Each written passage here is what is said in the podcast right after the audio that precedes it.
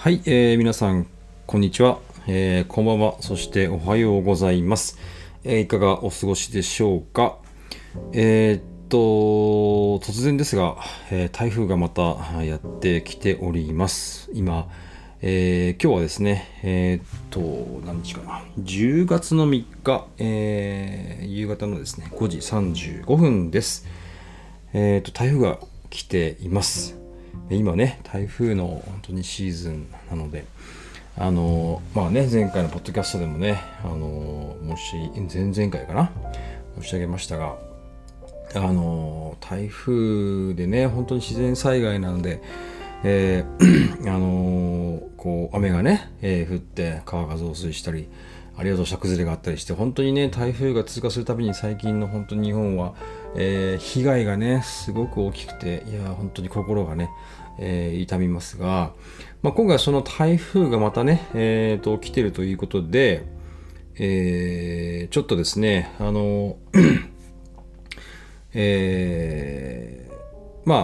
をつけくださいという話なんです。お気をつけていただきたいなというお話なんですけれども、ちょっと今回の台風の概要を今ちょっと僕のスマホで調べていますが、速度がすごく遅くて読んでこないんですけどもですね、ちょっと読んでから話を進めましょうね。高知県とかがね、今ね、結構大悲劇というか、悲劇じゃないですね。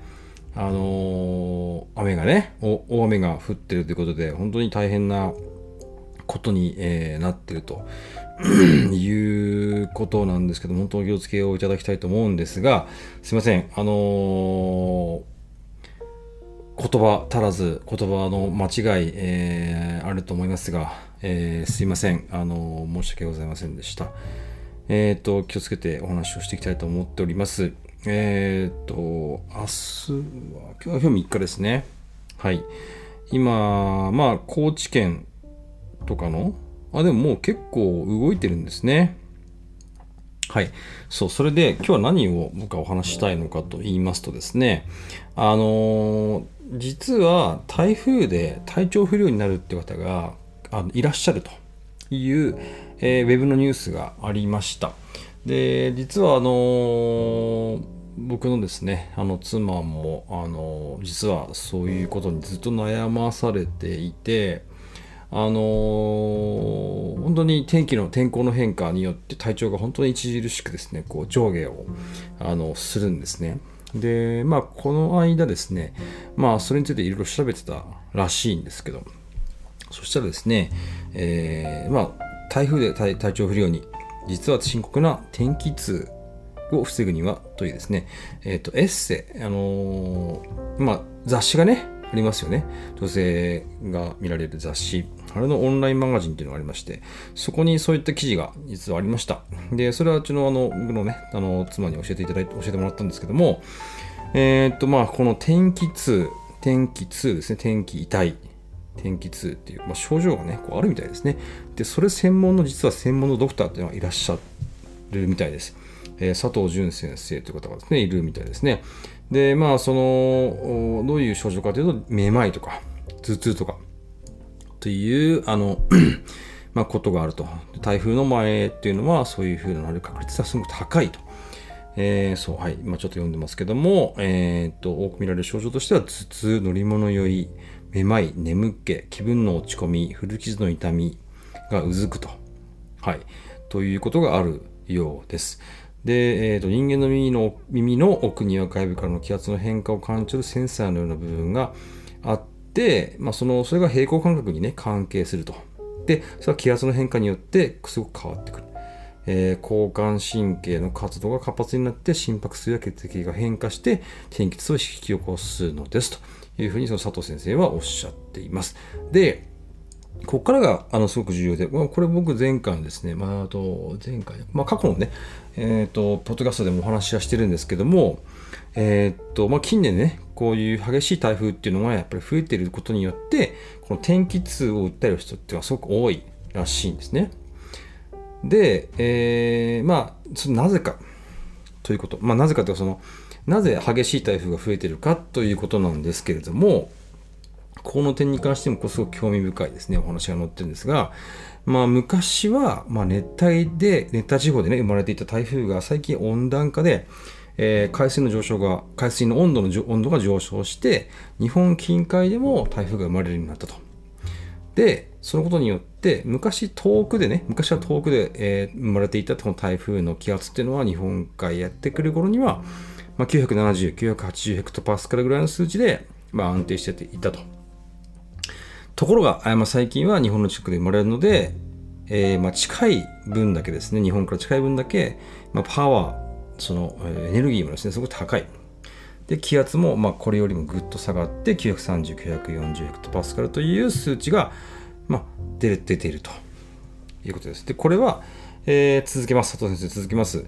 要は、天気痛の最大の、どういう方が受けるかというと、ほぼ女性だということですね。で、平均年齢は40代前後ということですね。はい。主な症状としては、先ほども言いましたが、それに加えて、頭痛、肩こり。はい。更年期障害だったりですね。自律神経とかも、やっぱり男性と比べると、やっぱり弱いと。女性の方はね。ということもあって、冷え症とか、そういうことも結構ね、なんですかね、より出やすいということに、だそうです。はい。もうちょっと読みますね。もうちょっと読み進めます。で、対策としてはですね、気圧が下がる前に酔い止めを飲むとか、はい。酔い止めですね。乗り物を酔いした時の酔い止め。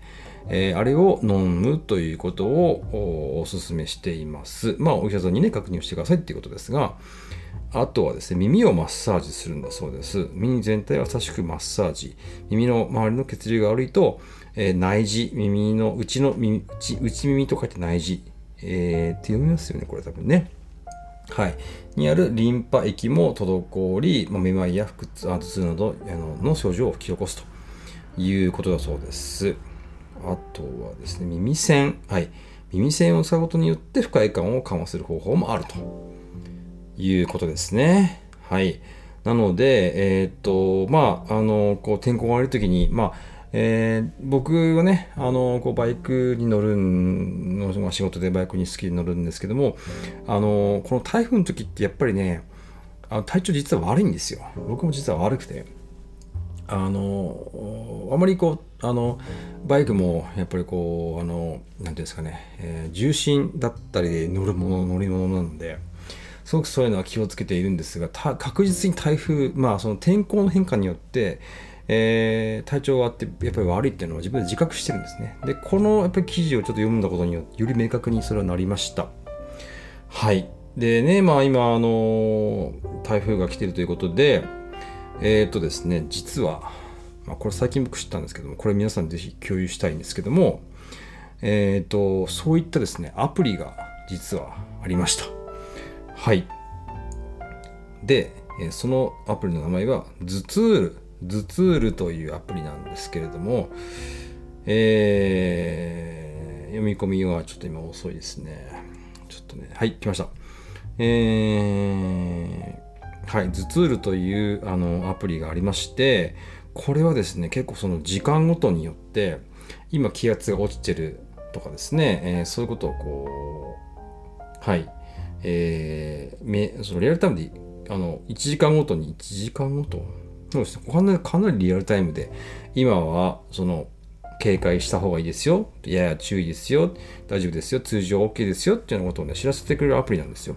これ結構おすすめで、ぜひ入れてみてはいかがでしょうか。僕も今入れてるんですけども、今10月3日のね、16時、にこれからなりますが、ここからですね、そのズツールというアプリによりますと、明日のお昼過ぎ、夕方ぐらいまでは、超警戒ということです。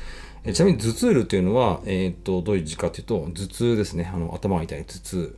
に棒線でズツール、ルっていうのはひらがなのズツールですね。とでそれでズツールと言います。はい、プレイストア、アンドロイドの方はプレイストア、アップル APP 何でしたっけ？アップルはまた別なね、アプリのサイトがあると思うんですけども、おそらく iPhone でもね使えると思うんですが、僕は Android なので Android で使ってますが、これぜひね、そういった天候の変化によって体調を崩しやすい方はぜひこれをですね一つの目安にしていただくとねいいかなと思います。ちなみにですね、今の話、佐藤先生のね、お話でいきますと、現在は、1000ヘクトパスカルです。ここから落ちますね。かなりバコーンと落ちて、999ヘクトパスカルまで、明日の、夕方ぐらいには落ちますね。そこからまた上がっていくので、上がってくるとですね、1000以上になっていくので、安定していくようですね。なので、ね、台風といって、こうね、現地、台風の本当に中のね、辺りに来ている人たちは本当にお家の音とか、生活がね、困難になるようなですね、雨量だったりしますが、実は大変な人はもちろんそこももちろん大変ですけども、その気圧の変化によって、やっぱりこう体調の変化があるっていうのも、一つね、あるということ、そういう体調の変化で結構こう落ち込むたりするということもあるということをですね、比較的この記事は明確にしていただいたようなね、気がします。はい、もう一つね、ちょっと記事がありましたのでご紹介をさせていただきたいと思うんですが、はい、台風の時期に頭痛、だるい、眠い、気象病の原因と改善方法を一心に聞くと、女子スパというですね、インターネットの、記事になります。女子スパ編集部。はい。それを読んでますね。ちょっとお待ちください。はい。この女子スパ的には、さっきは気象病というふうに言ってましたが、気象痛と言ってましたが、この女子スパ的には気象病というふうに言っています。で、これによるとですね、台風ができただけで、その気象病が発生する方がいらっしゃるということですね。はい。気圧が上がることによって、1日2日前から異変を感じたりする人がいると。はい。ここで、ですね、引用されているのは、先ほどの佐藤先生と同じみたいですね。やはり、この方はどこの大学の先生なんですかね。ちょっと読んでみますね。やはりそうですね、片頭痛、男性よりも女性に多いと。やはり30代、女性30代、40代の方がすごく多いと。20% 弱の人が片頭痛を患っているということです。女性ホルモンの変化、頭痛の原因となるということですね。生理前、生理中にそういうものが出やすいということですね。はい、乗り物酔いしやすい人は特にそういったことになりやすいということですね。先ほどの佐藤先生、先ほどもですね、言ってましたけど、乗り物酔い止めのね、薬を飲むといいっていうふうに言ってましたので、はい、ぜひそういった薬に頼るのもいいと思いますね。はい、またこれ、耳のマッサージがいいというふうにね、やっぱり書いてますね。同じね、佐藤先生が言ってますので、同じことに、ね、なるかと思います。耳ですね。イヤーのマッサージはすごく効果的だということです。はい。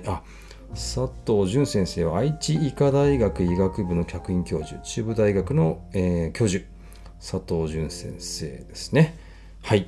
という方がいらっしゃいました。ですので、皆様本当にご注意をね、いただきたいなと思っております。そうですね、今この女子スパのサイトで、このズツールとアプリですね、気象病のためのアプリ、これ僕知りまして、今ダウンロードしてます。僕のスマホの中でダウンロードをね、してます。はい。もう一つ書いてましたね。秋は偏西風に乗ってスピードが速い上、秋雨前線を伴っているため気圧の変化が強烈と。春や夏の台風と比べて、秋台風は症状がひどいと。いう方もすごく多いそうですね。はい。通常気圧は1013ヘクトパスカルから1006ヘクトパスカル。通常の1013ヘクトパスカルから1006ヘクトパスカルまで下がると、症状が出るという統計もあると。なるほどね。ただ一概には言えませんってことですね。はい。今は何ヘクトパスカルかというと、今多分1000ちょっとあるんですよね。なぜこのアプリの立ち上がりがすごく遅い。この場所にもよるんですかね。はい。ということで、まあ、ぜひですね、お気をつけをいただきたいなというふうに思っております。僕もちょっと若干調子が悪いですね、今日はね。なので、ちょっと明日一日、まあ、スローペースになってもしょうがないかなというふうに思っております。現在、1014ヘクトパスカルですが、ここから、ガコーンと落ちますね。明日の夕方ぐらいにかけてガコーンと落ちますね。なので、本当にご注意をね、いただきたいなと思っております。はい。以上、気象痛、気象病の、話についてお話をいたしました。はい、事務連絡させていただきます。このポッドキャストの番組はですね、ハッシュタグ設けてあります。ハッシュタグだんだん鈴木、ハッシュタグだんだん鈴木、アルファベットで、DANDANSUZUKI。はい。設けてありますので、ぜひ、そのハッシュタグを使ってですね、ツイッターなどで、まあ、Facebook もそうですね、はい、ハッシュタグ使えますので、ぜひ、感想などですね、いただければ、幸いです。これを撮ってます、アンカーのポッドキャストでもですね、ボイスメッセージ等送れますので、ぜひ、いただければなと思っております。はい。それでは、今回のポッドキャスト以上で終わりにしたいと思います。ダン鈴木でした。じゃあね。